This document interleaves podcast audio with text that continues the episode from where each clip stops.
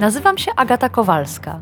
Jestem dziennikarką Okopres i umiem zadawać pytania. Wciąż jeszcze wierzę, że świat można ponaprawiać, więc swoich gości, polityków i ekspertki pytam o rozwiązania. Swoje tematy dorzucacie i wy, słuchaczki i słuchacze powiększenia. Wspólnie wyrywamy się z pułapki, że nic się nie da i że nic nie ma sensu. Zawsze dochodzimy do sedna. No, prawie zawsze. Zapraszam.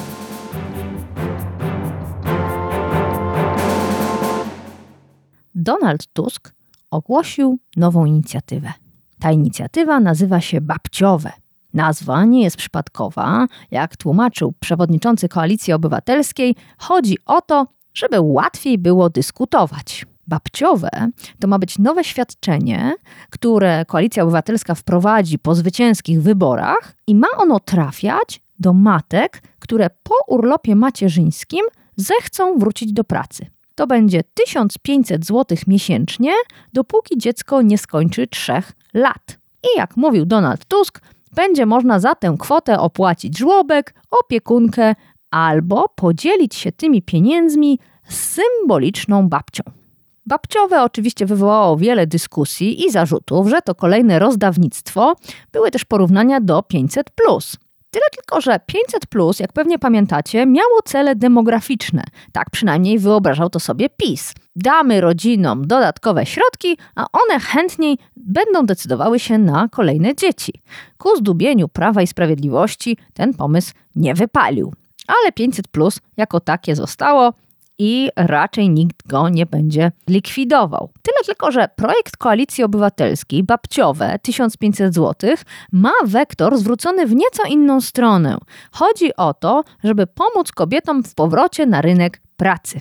Donald Tusk używa słowa zachęcić, żeby zachęcić kobiety do powrotu na rynek pracy. I my dzisiaj w powiększeniu przyjrzymy się temu słowu zachęcić, Przyjrzymy się kobietom, matkom, babkom, a także wielkiemu nieobecnemu, czyli mężczyźnie. Bo i w przemówieniu Donalda Tuska, gdy prezentował ten projekt, i w dyskusjach kolejnych, które się na jego temat toczą, choćby moje z wami na Twitterze. Bardzo dziękuję za te wszystkie głosy. Będę je dzisiaj gęsto, często cytować. Mężczyźni praktycznie się nie pojawiają. Zatem dzisiaj zastanowimy się, czy 1500 zł jakiś problem rozwiąże, czy też może, jak mówią niektórzy, wręcz problemy pogłębi i zwiększy, zamiast zmniejszać dyskryminację kobiet na rynku pracy. Zatem, tak jak życzyłby sobie tego Donald Tusk, będziemy dyskutować o tym jego babciowym.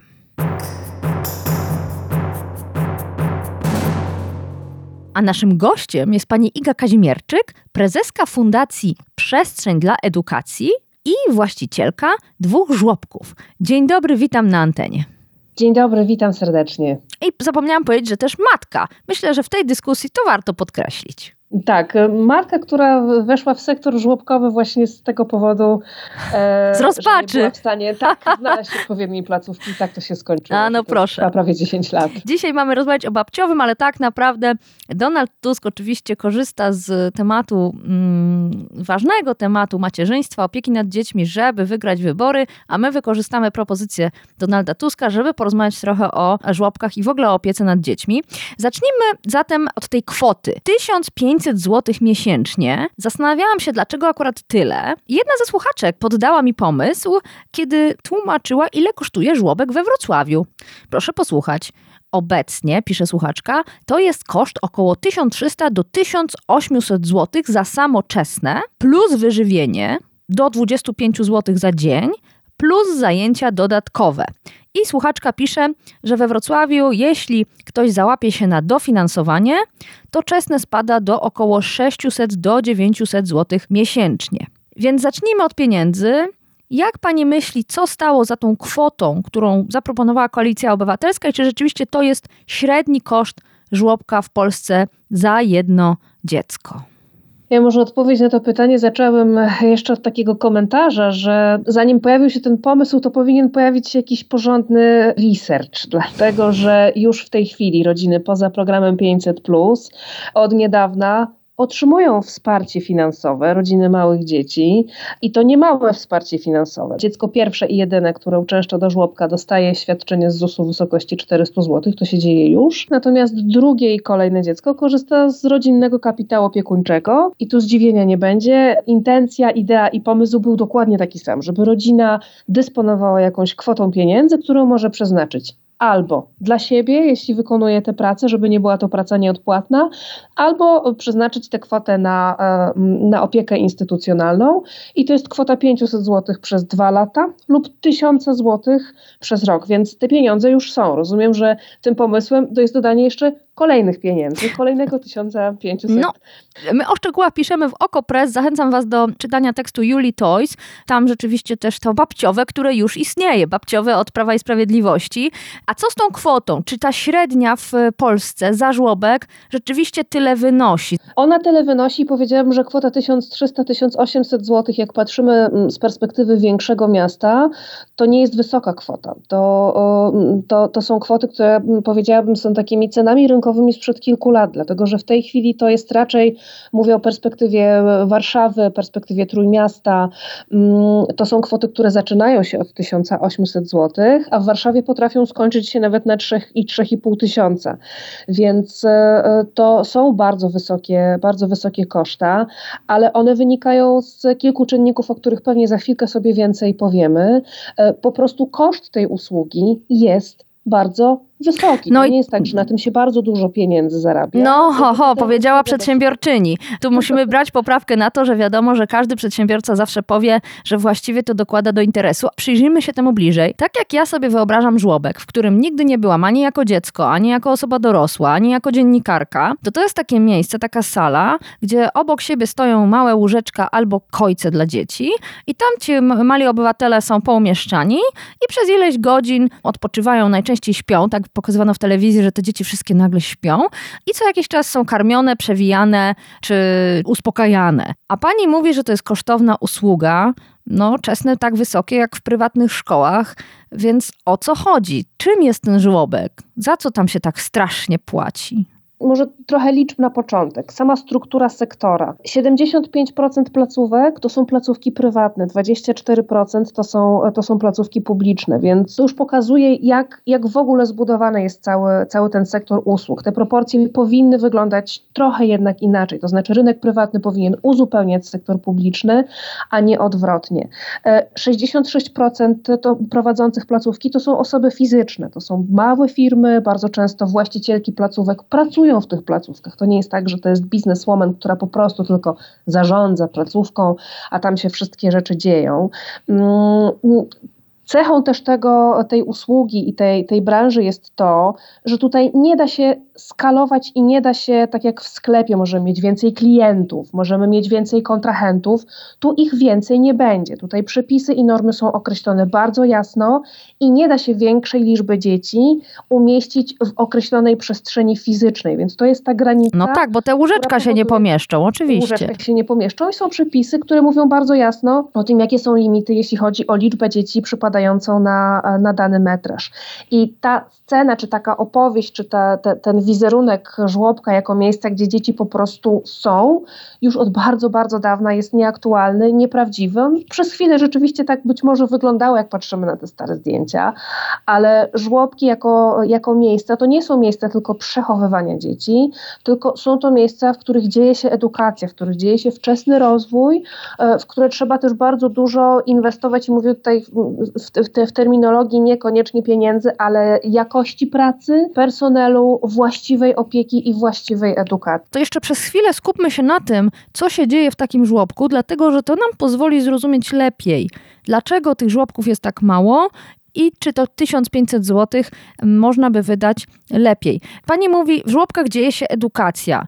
Czyli właściwie co? Wydaje się, że dziecko do lat trzech przede wszystkim potrzebuje przytulenia od mamy, może nawet czasem od taty i zabawy wspólnej. O czym pani mówi, kiedy mówi pani o edukacji dzieci w tak e, małym wieku? My dopiero co w Polsce przeszliśmy dyskusję na temat sześciolatków w szkołach i wagi przedszkoli, jako właśnie edukacji wczesnej. A pani teraz używa słowa edukacja w kontekście żłobków. Czy to już nie przesada? Absolutnie nie. To znaczy edukacja nie wyklucza poczucia bezpieczeństwa, edukacja nie wyklucza bycia na kolanach, edukacja nie wyklucza bycia w relacji, w kontakcie fizycznym, w serdecznym e, kontakcie. Edukacja to nie jest taka sytuacja, w której siedzimy z książką albo uczymy się czegoś na pracach ręcznych. Edukacja i uczenie się to jest też ćwiczenie kompetencji społecznych, kompetencji komunikacyjnych, to jest uczenie się granic, to jest uczenie się samo. Zaraz, chwileczkę. Jak pani uczy granic, stawiania granic, szanowania cudzych granic dwulatka albo trzylatka? To podajmy bo przykład. Wtedy, bo właśnie wtedy ludzie się tego uczą. I to jest najważniejszy moment rozwoju, kiedy małe osoby uczą się tego, że gdzieś się kończą, że gdzieś są ich potrzeby, a gdzieś, gdzieś są potrzeby innego dziecka i innej osoby. I ten trening rozumienia siebie, swoich granic, tego, że ja się gdzieś kończę, a gdzieś zaczyna się inna osoba, nie zaczyna się wtedy, kiedy mamy lat 5 czy 7. Zaczyna się wtedy, kiedy zaczynamy chodzić i zaczynamy poznawać otoczenie i to, że w tym otoczeniu są inne osoby. Mhm. Tego nie nauczy babcia, mhm. tego nauczą inne dzieci. A, no tak. W grupie uczymy się bardzo wielu rzeczy, które nam się przydają później w dorosłym życiu w grupie. Przejdźmy do tego, dlaczego tych żłobków jest tak niewiele, bo to jest argument, który mm, podnosiły wszystkie słuchaczki, które pytałam o doświadczenie, o to, w czym takie 1500 zł by pomogło i im dalej od miasta, tym bardziej dosadne były głosy, że to 1500 zł na żaden żłobek mi nie jest potrzebne, bo u nas po prostu żłobków nie ma. Dlaczego ich nie ma? Dlaczego tak potrzebna placówka, na którą jak słyszę są kolejki. Jedna słuchaczka napisała, że jest zapisana do trzech żłobków, jest na liście rezerwowej i w każdym z tych żłobków jest na miejscu 22. Więc jak to jest możliwe, że jest tak pożądany towar, jak miejsce w żłobku, a tak y, niewielka w sumie oferta. Jakie są tutaj bariery i czy 1500 zł coś by tu pomogło, czy bariery są pozafinansowe? Zaczęłabym oczywiście od standardowych kwestii, czyli prawo, jeszcze raz prawo, następnie finanse, a na końcu polityki publiczne. Dopóki żłobki będą w polskim prawie takimi instytucjami, które służą tylko pomocy rodzinie i tylko są przeznaczone jako miejsca opieki nad dziećmi, to nie będą za tym szły zmiany systemowe. Żłobki nie są w polskim systemie prawnym rozumiane i widziane jako miejsca edukacji czy miejsca wsparcia, tylko taki jeden z instrumentów, który ma pomagać mamom w powrocie do pracy i takie miejsce. No i świetnie, a co w tym złego? To super to super, tylko to, jest, e, tylko to jest jeden z elementów, jeden z sensów i jeden z celów istnienia żłobków. Dlatego, że żłobki już od dawna w krajach europejskich nie są postrzegane jedynie jako miejsca, czy jako instrument powrotu e, rodziców na rynek pracy, ale są przede wszystkim rozumiane jako miejsca właśnie wczesnej edukacji. Ale co to za różnica, jak jest postrzegany ten żłobek? Czy jako przechowalnia dzieci, czy jako miejsce edukacji? Jest zasadnicza różnica, dlatego, że jeśli żłobki byłyby włączone w, e, w system edukacji, to o edukacji rozmawiamy zupełnie inaczej. Dla edukacji wyznaczone są zupełnie inne standardy, zupełnie inne ramy pracy, również jakościowe, jeśli chodzi o sam program. Ale to nie jest tak, że wtedy będzie jeszcze trudniej założyć żłobek, bo będą jeszcze bardziej wyśrubowane wymagania w nie, efekcie ich będzie jeszcze mniej? Śrubowane nie. Tego już się, y, y, jestem tym absol, tym absolutnie przekonana, że tego już się nie da zrobić trudniej. To znaczy te normy, normy prawne, jeśli chodzi o normy sanitarne, przeciwpożarowe, takie związane z formalnym funkcjonowaniem żłobków, tego już się nie da utrudnić i bardzo dobrze, że to jest skomplikowane i te wymagania są bardzo ostre. To czego by Pani oczekiwała? Gdyby nazwać to jako postulat do Donalda Tuska, on tutaj ewidentnie chce pomóc kobietom, bez przerwy o tym mówi, jak to rozmawia i rozmawia, no to niech porozmawia z Igą Kazimierczyk. I co by pani mu powiedziała? Niezależnie od tego, że powinno być to włączone w system edukacji, powinien być to system i powinny towarzyszyć temu jasne, precyzyjne, celowane polityki państwa.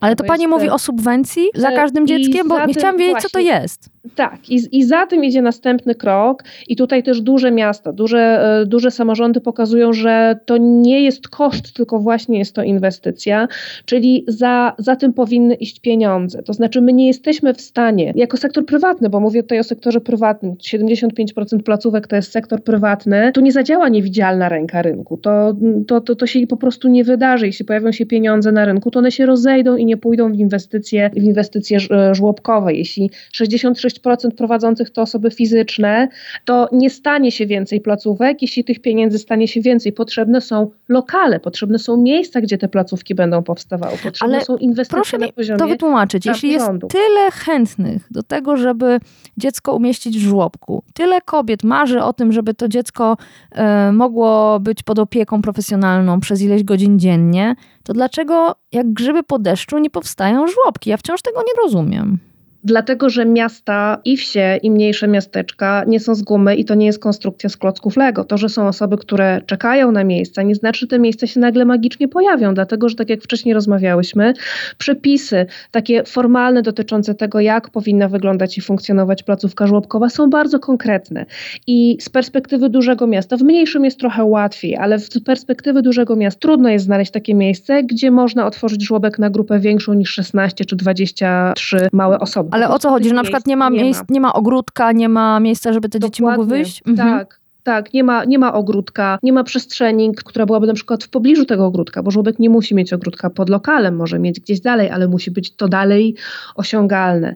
To muszą być też lokale, które mają bardzo specyficzne parametry, jeśli chodzi o przestrzeń, e, o przestrzeń w środku. Zdarza się, że takie lokale można na rynku znaleźć, natomiast one kosztują tyle, że mm, prowadzenie żłobka w takim lokalu jest kompletnie hmm. nieopłacalne, bo kosztowałby on wtedy 4 tysiące A proszę złotych, powiedzieć o innej formule, bo tutaj też słuchaczki to podpowiadały. Mowa była o klubi dziecięcych, a słuchaczka, która mieszka na stałe w Niemczech, mówiła, że tam funkcjonuje wręcz taki rodzaj opiekunki, która mm, jest oczywiście kontrolowana, monitorowana, a nawet finansowana przez państwo, która może do pięciorga dzieci brać pod swoje skrzydła i się nimi zajmować, często też dostosowując się godzinowo do potrzeb rodziców.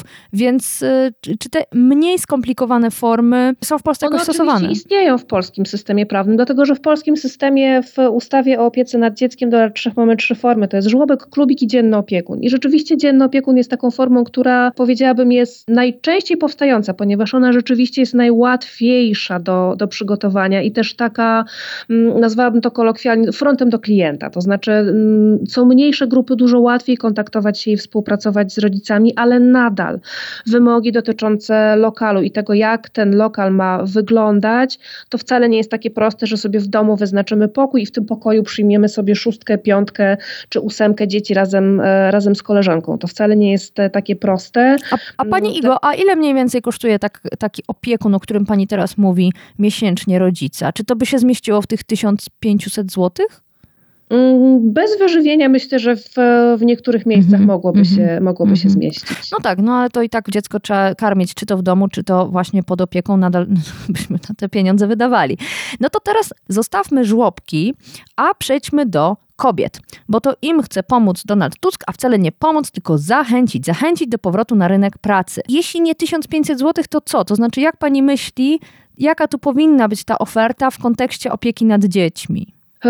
Wydaje się, i to też e, wiem nie tylko z badań, ale też od rozmów z, z, osobami, z którymi współpracujemy, czyli mówiąc już tak zupełnie biznesowym językiem od klientów i klientek, tym, co ułatwi powrót na rynek pracy, jest przede wszystkim dostępność miejsc, czyli y, szeroka, dostępna i elastyczna sieć, to znaczy brak takiej obawy, że jak się wypadnie z jednego żłobka, z jednego punktu dziennej opieki, to potem już jest tylko czarna rozpacz, bo nie ma nas nigdzie.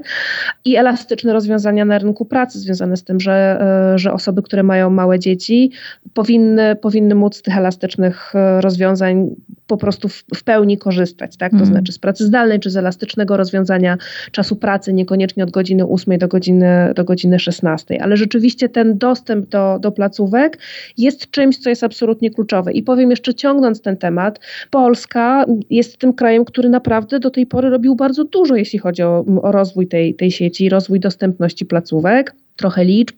2019 rok to było 124 osoby w żłobku na 1000. W 2021 roku mamy już 155 osób na 1000, na 1000 osób, więc to się dzieje i wystarczy zamiast mówić o babciowym, żeby rozwijać jednak tę sieć instytucjonalną. Wyobraźmy sobie tę kobietę, która wraca na rynek pracy po kilku latach spędzonych w domu, mając lat 30 czy 30 kilka, mając bardzo niewielkie doświadczenie zawodowe i startuje wtedy na rynku pracy no, z trochę innej pozycji niż startowałaby, gdyby miała wydolny, funkcjonalny tak. system wsparcia i edukacji. A propos wydolnego systemu wsparcia, ani Donald Tusk specjalnie się nad tym nie pochyla, ani słuchacze, słuchaczki, których pytałam na Twitterze. Statystyki też są po mojej stronie. Mężczyzn w tym całym równaniu po prostu nie ma. Problem polega na tym, że e, nie tylko mężczyźni w niewielkim stopniu zajmują się opieką nad dziećmi w Polsce, no w żałosnym, na żałosnym poziomie korzystają z urlopu rodzicielskiego, to jest chyba 1% mężczyzn w Polsce, a na dodatek z badań opinii publicznej wynika, gdy pyta się nas, i kobiety, i mężczyzn, kto powinien się dziećmi zajmować, to gro odpowiada, że panie. Co pani myśli o tej niewidzialności mężczyzn, nieobecności mężczyzn? Jedna słuchaczka, to mi się bardzo ten głos spodobał, napisała, że kiedy tylko test ciążowy pokazał dwie kreski, to jej mąż zakrzyknął: Zaklepuje macierzyński. O co tu chodzi i czy promowanie urlopów tacierzyńskich jako y, obowiązkowych dla mężczyzn dłuższych jest w Polsce skazane na niepowodzenie?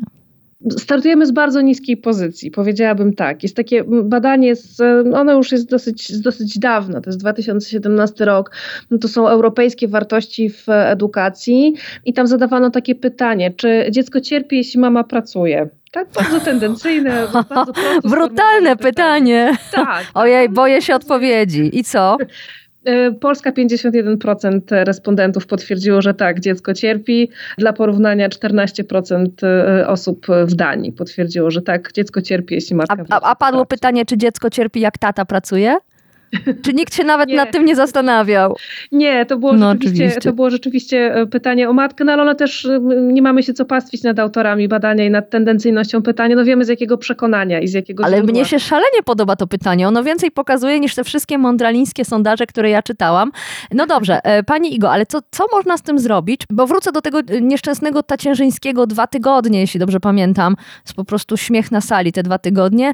A jak mówię, 1% mężczyzn korzysta z tego już dobrowolnego rodzicielskiego, który biorą zamiast matek. Czy z tym coś można zrobić, czy po prostu sprawa jest przegrana już na starcie?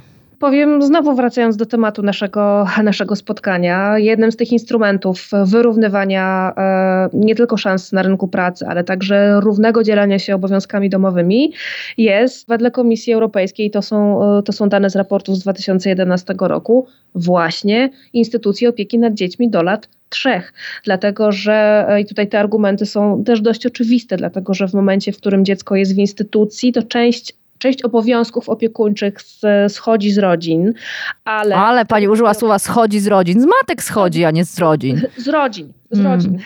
Schodzi z, no bo jakby cała rodzina się tym opiekuje, a, a cała rodzina opiekuje się dzieckiem, ale faktem jest, że te obowiązki spadają na kobietę. Natomiast w momencie, kiedy dziecko korzysta z opieki instytucjonalnej, liczba tych obowiązków, ilość tych obowiązków po prostu jest po pierwsze mniejsza, po drugie, jeśli ona jest mniejsza, to trochę łatwiej jest nią rozporządzać. W momencie, kiedy ona robi się większa, to też jakby naturalnie wytwarza się taki mechanizm, w którym rodzina dzieli się tym w sposób bardziej sprawiedliwy i bardziej włączający w to wszystkie osoby, które to są jest coś niesamowitego, co pani mówi. Słyszycie to wszyscy, że jak jest tych obowiązków jedna wielka góra, to po prostu dźwigają to kobiety. A jak kobieta idzie do pracy, a żłobek przejmuje część ciężaru, to wtedy nagle pojawiają się te inne figury domowe i mówią, no dobra, to ja dzieciaka odbiorę ze żłobka czy przedszkola, bo, bo ty jeszcze pracujesz, kochana żono. Dobrze, to e, już nie będę się znęcać nad mężczyznami, chociaż rzeczywiście jest to szokująca e, różnica.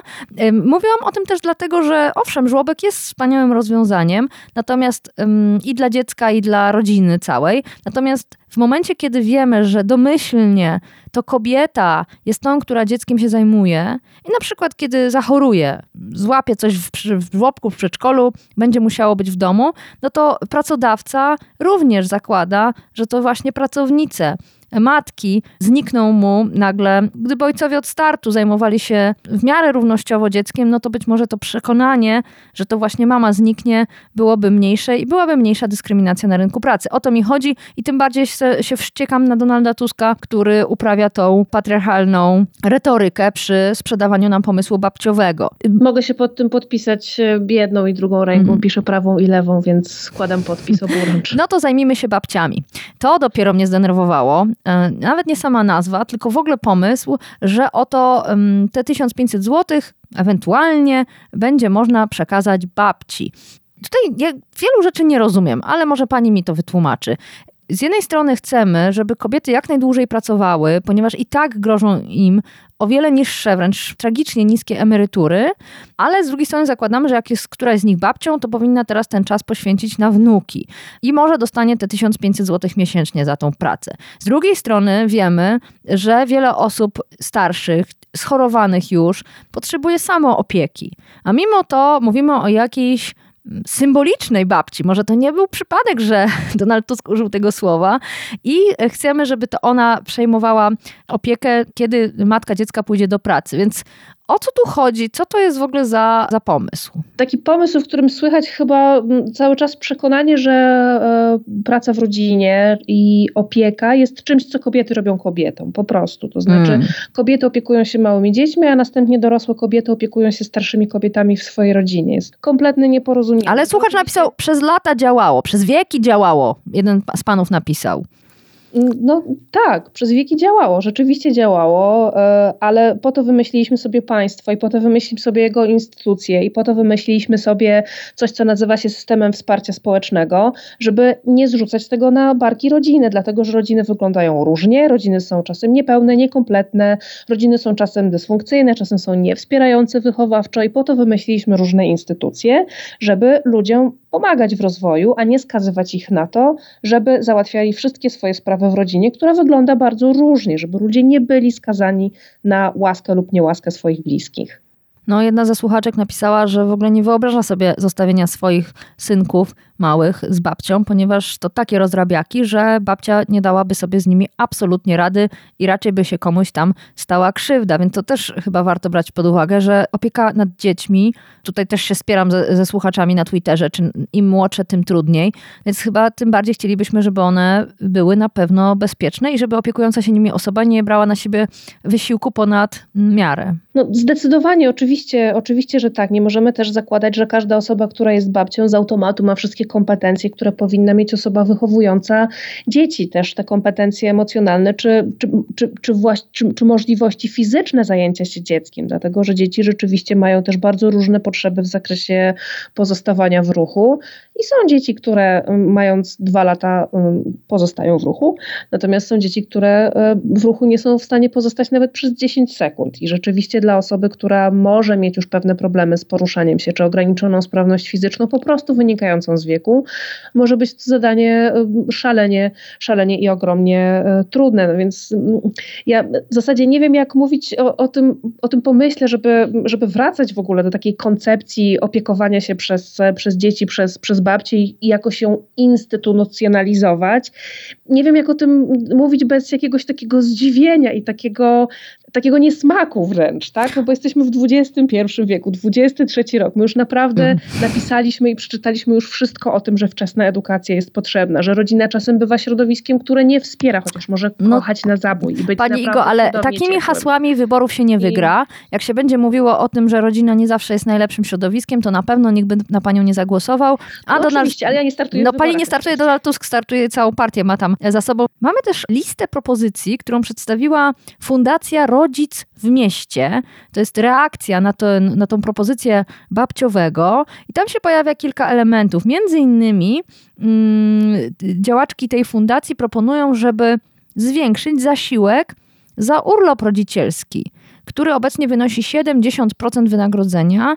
Jest zdaniem tych mm, działaczek zbyt niski, a na dodatek wpływa bezpośrednio na podział ról w domu, bo mężczyźni w Polsce zarabiają średnio więcej niż kobiety, zatem tym bardziej, wiedząc, że mają stracić 30% wynagrodzenia, wybierają te rodziny, że to kobieta pozostanie w domu, a mężczyzna będzie dalej zarabiał. Czy to jest dobry pomysł, żeby zamiast na przykład dawać do ręki te 1500 zł, przeznaczyć je na e, podwyższenie zasiłków e, tych dla rodziców?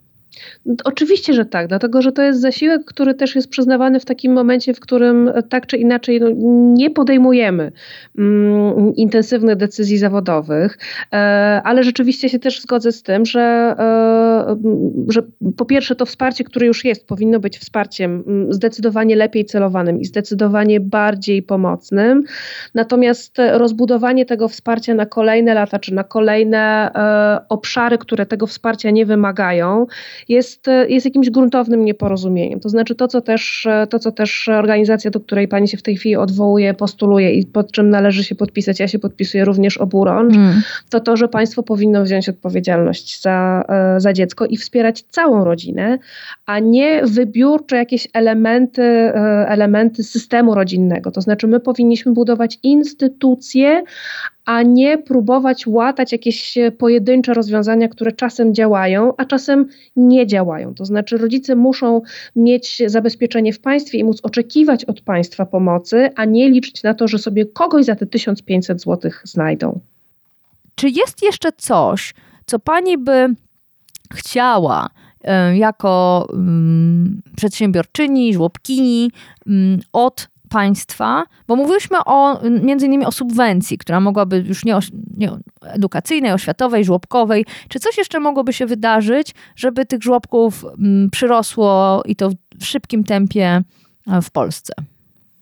Wydaje mi się, że coś, co na pewno pomogłoby e, wszystkim i sektorowi prywatnemu, i sektorowi publicznemu, to byłoby wprowadzenie jednolitych standardów. E, w szkolnictwie mamy podstawy programowe i do tych podstaw programowych są, mm, są opisane też sposoby ich realizacji. W edukacji żłobkowej czegoś takiego nie ma. To znaczy mm, jest, ale jest tworzone przez sektor pozarządowy. To jest Fundacja Komeńskiego, która od wielu lat mm, prowadzi takie działania, aby sektor opieki nad dziećmi do lat trzech profesjonalizował się. Ale to nie zwiększy liczby żłobków, to jeszcze gorzej, jeszcze trudniej. Już teraz trudno znaleźć nauczycielki, przedszkolanki, a pani mówi o tym, żeby standardy były wyższe w żłobkach. E, tak, mówię o tym, żeby standardy były wyższe, dlatego że wtedy po, poprawia się jakość tych, tych usług i, i też cały czas mówię o tych 51% ludzi, którzy myślą, że dziecko cierpi, jak mama wraca do pracy. To jest coś, co akurat w tej kwestii może ten ból trochę rozmasować. Mhm. To znaczy, jeśli my będziemy wiedzieli, że żłobek ma określone standardy i każda ta instytucja, każda jedna placówka jest zobligowana do tego, żeby pewnych norm się trzymać. I nie są to tylko normy związane z higieną, sanepidem i strażą pożarną, bo te już są, tylko że są to pewne normy związane z jakością pracy, to też ten lęk osób, które zastanawiają zastanawiają się nad tym, czy żłobek jest dobrym miejscem i mają w sobie gdzieś właśnie te obrazy, czy takie zdjęcia dzieci siedzących w łóżeczkach, to troszkę się, to trochę się minimalizuje. No jestem ciekawa, jestem ciekawa na ile ma Pani rację, na ile ta, to 51% mówiące, że bez matki mm, dziecko cierpi, w ogóle myśli o żłobku, czy też po prostu to jest stary, dobry patriarchat, który dziecko widzi przy matce, przy spódnicy, koniec, kropka i żadna inna opcja nie wchodzi w grę, niezależnie od jakości żłobka. Na dodatek mnie martwi, że jak, tak jak pani mówi o wysokiej jakości tej e, bardzo wczesnej opieki, no to osób z umiejętnościami na pewno nie jest zbyt dużo. Na dodatek e, koszt będzie rósł jeszcze bardziej, bo przecież zatrudnienie wykwalifikowanej osoby to będą większe pieniądze niż, za, niż zapłacenie zwykłej przepraszam za słowo, ale zwykłej opiekunce. Więc może, być może w efekcie żłobki będą jeszcze mniej dostępne i, e, i tylko dla bogatych. Nie wydaje mi się, dlatego że już w tej chwili e, koszt, e, koszt wysłania dziecka do żłobka w dużym mieście, w średnim mieście pewnie też, jest e, bardziej korzystny finansowo niż zatrudnienie opiekunki na pełen etat. Dlatego, że przy obecnym rynku pracy pensje opiekunek e, no naprawdę czasem e, dla rodziców bywają bardzo zadziwiająco wysokie. A ile to kosztuje? Bo ja też nie wiem. Taka opiekunka miesięcznie, tak jak pani mówi, na pełen etat, czyli równolegle do żłobka, to ile, ona, ile to kosztuje w dużym mieście? E, powiem o stawkach warszawskich. Stawki warszawskie opiekunek e, to są od 20 do nawet 35 zł za godzinę i mówimy o kwotach netto.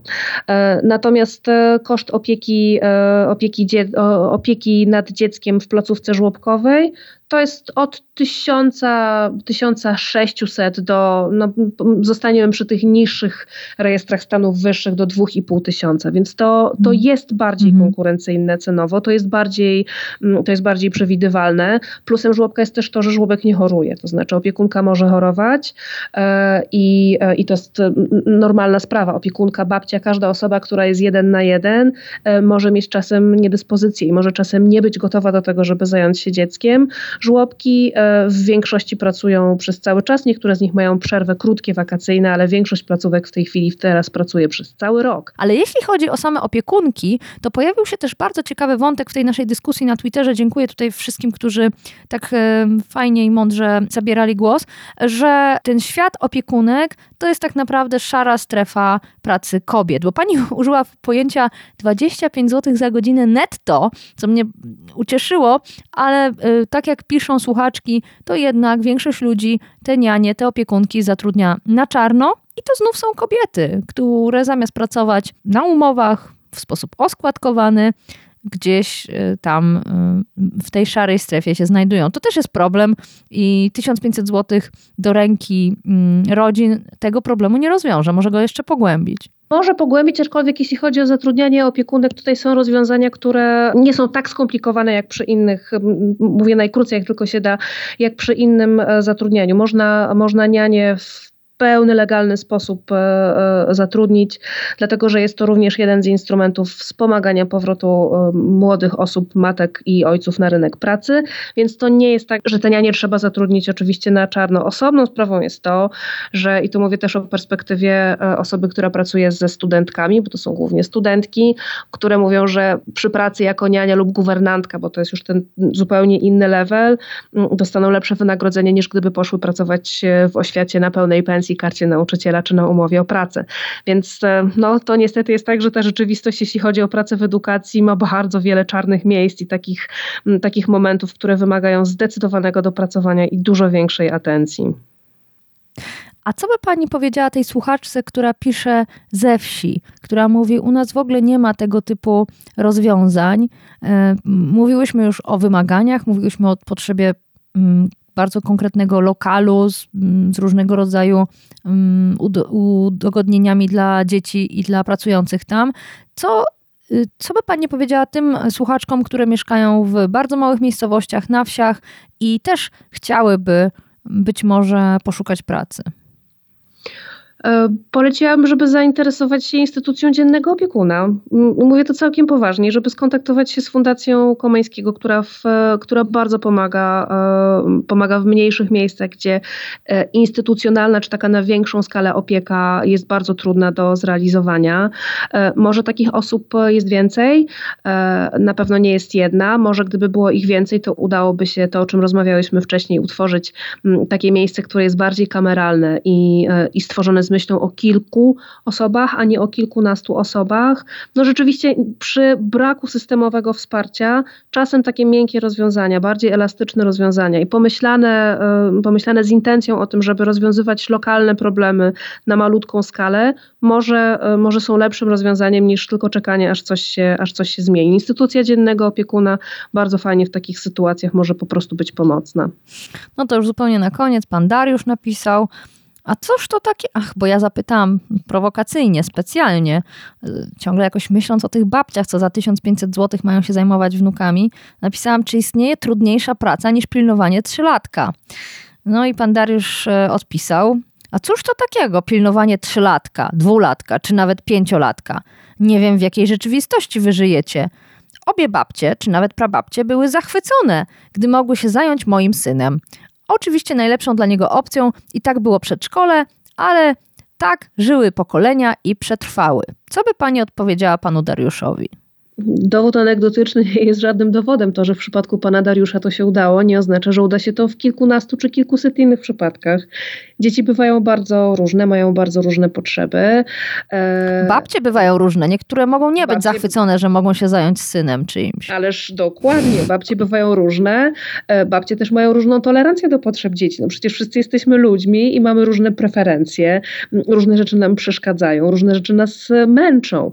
Osobną sprawą jest to, i to mówię mówię już z perspektywy e, własnej pracy i też własnego rodzicielstwa. E, czasem dużo trudniej jest się zająć dzieckiem jeden na jeden mm, niż całą grupą dzieci. Jak to? Jak to? Powodu. Dlaczego? Z bardzo prostego powodu. Dlatego, że przy pracy jeden na jeden nie jesteśmy w stanie dziecku bardzo często dostarczyć tylu bodźców, stymulacji, tylu atrakcji, które dzieci mają naturalnie, będąc w grupie, gdzie mają kontakt z innymi dziećmi, gdzie mogą swobodnie organizować sobie zabawy, gdzie mogą e, razem się bawić, gdzie mogą e, no nie tylko się bawić, ale też e, rozmawiać, wspierać się, uczyć się stawiania granic, rozwiązywać swoje konflikty, konkurować o zabawki, wchodzić na kolana. No, dzieje się po prostu mnóstwo różnych rzeczy, które dzieją się w grupie, które nigdy nie zadzieją się, kiedy jesteśmy jeden na, na jeden. Mm, kiedy jesteśmy jeden na jeden, jesteśmy wręcz no, w pewnym sensie skazani na siebie, tak? To my jako dorośli opiekunowie musimy dziecku dostarczyć wszystkiego. W grupie tych bodźców dostarcza grupa. Więc czasem opieka jeden na jeden jest dużo bardziej wymagająca, też obciążająca emocjonalnie, niż w sytuacji, kiedy tych dzieci jest kilkoro albo kilkanaścioro. No to kończymy. Zobaczymy, jak te pomysły mm, na pomaganie kobietom będą się rozwijać w kampanii wyborczej. Y, od samych pomysłów może nie zmądrzejemy, ale od przyglądania się im Mam nadzieję, wszyscy nabierzemy trochę wiedzy i rozsądku. Ja na przykład dzisiaj dużo się dowiedziałam o żłobkach, co mnie ogromnie cieszy. Iga Kaźmierczyk, prezeska Fundacji Przestrzeń dla Edukacji, właścicielka dwóch żłobków. Bardzo Pani dziękuję za to spotkanie. No i do, cóż mogę powiedzieć, do następnego pomysłu. I do następnej okoliczności edukacyjnej. Korzystając z okazji, pozdrawiam wszystkie dzieciaki. I, i, I, ich rodziców. I, Oczywiście. I matki i ojców, panowie. Dziękuję jeszcze raz serdecznie, a wszystkich Was zachęcam do pisania do mnie. Można krytykować naszą rozmowę, można pisać o swojej perspektywie, a jeśli ktoś mieszka za granicą, to bardzo, bardzo proszę, zawsze o to serdecznie proszę, żeby pisać o Waszych doświadczeniach, o pomysłach z Waszych krajów, jak tam rozwiązane są choćby kwestie opieku, opieki nad dziećmi. Jeszcze raz dziękuję wszystkim i do usłyszenia.